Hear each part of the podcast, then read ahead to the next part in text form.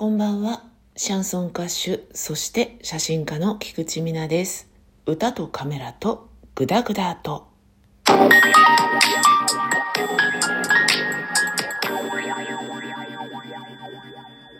こんばんはとご挨拶をしておきながら収録をしているのは朝の8時34分でございます。早いな。街がね、動き出す時間帯にこんばんはと言って収録をするのはなかなかおつなものでございます。収録しなきゃなーってもちろん思っていていろんな場所を考えながら動いていたんですよ。今日ちょっと移動があるのでね。今日、えー、撮影で出向く場所のですね事務所。そこで収録をしようと勝手にね思ってたんですよね。なんだけどそういえば今日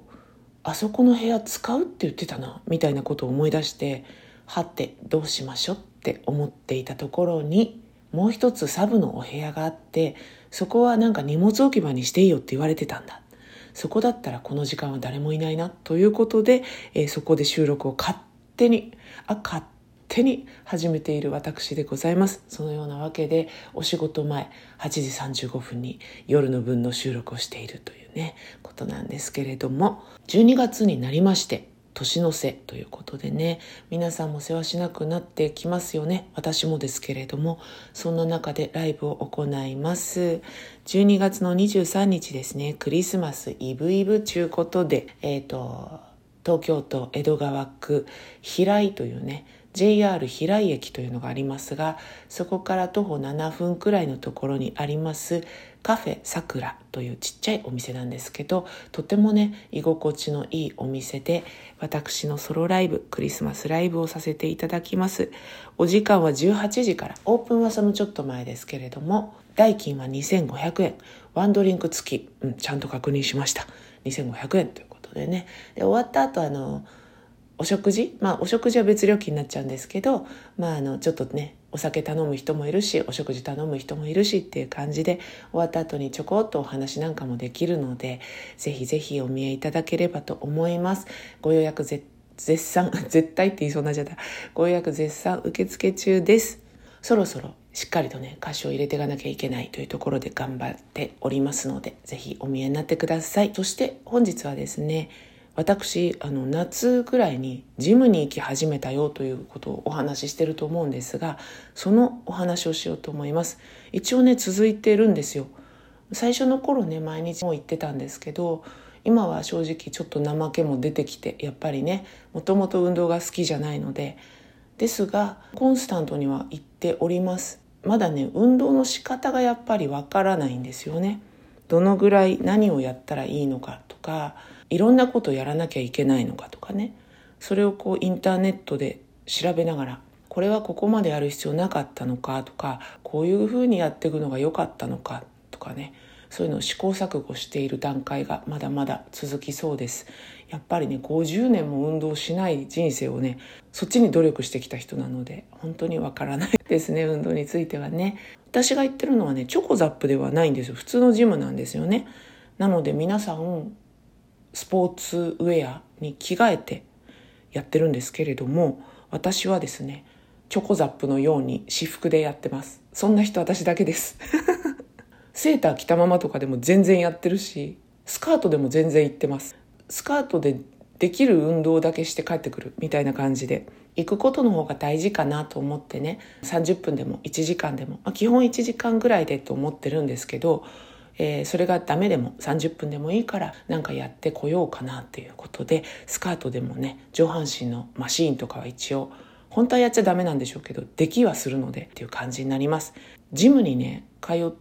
い始めた時の目的がもう一つありましてお風呂なんですよ。バスタブがねあるわけじゃないんですけどシャワーを浴びられる。私の言ってるところはシャワーだけでサウナとかはなくてちょっと残念だったんですけどでも運動した後ねシャワー浴びて帰ってくるっていうことがローテになっていて夏だったので入った時は。それがすごく気持ちよかったんですけどさすがに冬になってくると入る人も減るしさ。結構寒いじゃんとか思っちゃうんですけどでも一応ね基本的には入ってますね。運動してシャワー浴びた後はヒヤッとするけど気持ちいいなぐらいな感じで帰れてるのでいいかなと思っていてお化粧も全部そこで落としちゃうのでジムの入り口を入る時と出る時で顔が全く違うっていう 恐ろしい感じでやってますけれども。でさタオルとか全然用意してないんですよ私。これも前にお話ししてるんですけど手ぬぐいユーザーなので手ぬぐいをねタオル代わりにしてるんですよ。昔の映画とか見るとさ銭湯行く人って手ぬぐい1枚ペロンって下げていく人とかいたじゃないですか。ほんとあんな感じで。手ぬぐいでね事足りちゃうんですよね結構ね。この間ね旗と手ぬぐいを忘れちゃってもうハンカチも当然持ってないので入っちゃってから気がついてどうしようこれってなりまして。考えた結果ねタンクトップ着てたタンクトップで体拭くっていうね汚ねえなっていう。一日着てたもんじゃんって感じなんですけどでももうそれしかないからさそれで拭いたんですけどこれも助かったなと思ったのが私ね綿なんですよ。身につけるものが基本は。肌が弱いから綿とか絹とかあとちょっとレーヨンみたいなそういったものしか難しくて綿をねずっと下着で着てるのでよかったと思ってあのー、水も吸うしさ肌にもそんな悪くないからさよかったよかったと思ってるんですけれどもそんなわけでね一応ねジムも続いてます。で月に1回何ていうのかな体重の他に体の筋肉量とか組織量っていうのよくわかんないけどミネラルが足りてますよとか足りてませんよとかそういうのを測れる機会があって月1ぐらいで測ってるんですけど全く変わりませんねそれはね。体重も変わらないしなんか毎回ねタンパク質が足りないっていうのが出るんですよ。それと上半身は上半身下半身は下半身で筋肉量はそれぞれはちゃんとしてるというかまあ通常なんですけど上半身と下半身のバランスが非常に悪い。上半身の筋力が著しく弱いっていうのが毎回出てそれは感じるんですけどそこをね重点的に鍛えようというふうに思ってるんですけど結構これがね、まあ、苦手というかさ弱いところの克服って努力いるでしょ？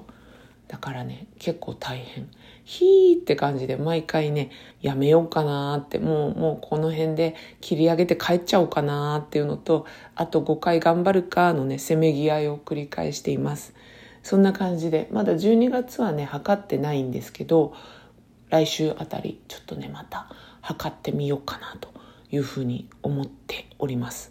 皆さんは運動などしてらっしゃいますでしょうか？私はねでもあのライブの練習に入ったらやっぱり若干効果あるかなと思ったのは脇腹のなんか疲労度とかが違いますね。うん、あと声も若干出やすくなってる気がする。だから亀の歩みでもやってる効果はあるのかなともともと運動のためというより歌のためにやってるみたいなところが、えー、第一の動機第一の動機なのでそれは結構いい効果を出しているんじゃないかなと思っております。私あのチームスポーツがね苦手なのでスタジオとかもあるわけですよジムにね。ヨガ教室とかエクササイズ教室っていうのに通ってらっしゃる方がほとんどでいらっしゃるんですけど私はもう黙々とマシンをやるだけなんですけどこのスポーツ楽しいよとかジム行ってこれやったら意外と良かったよとか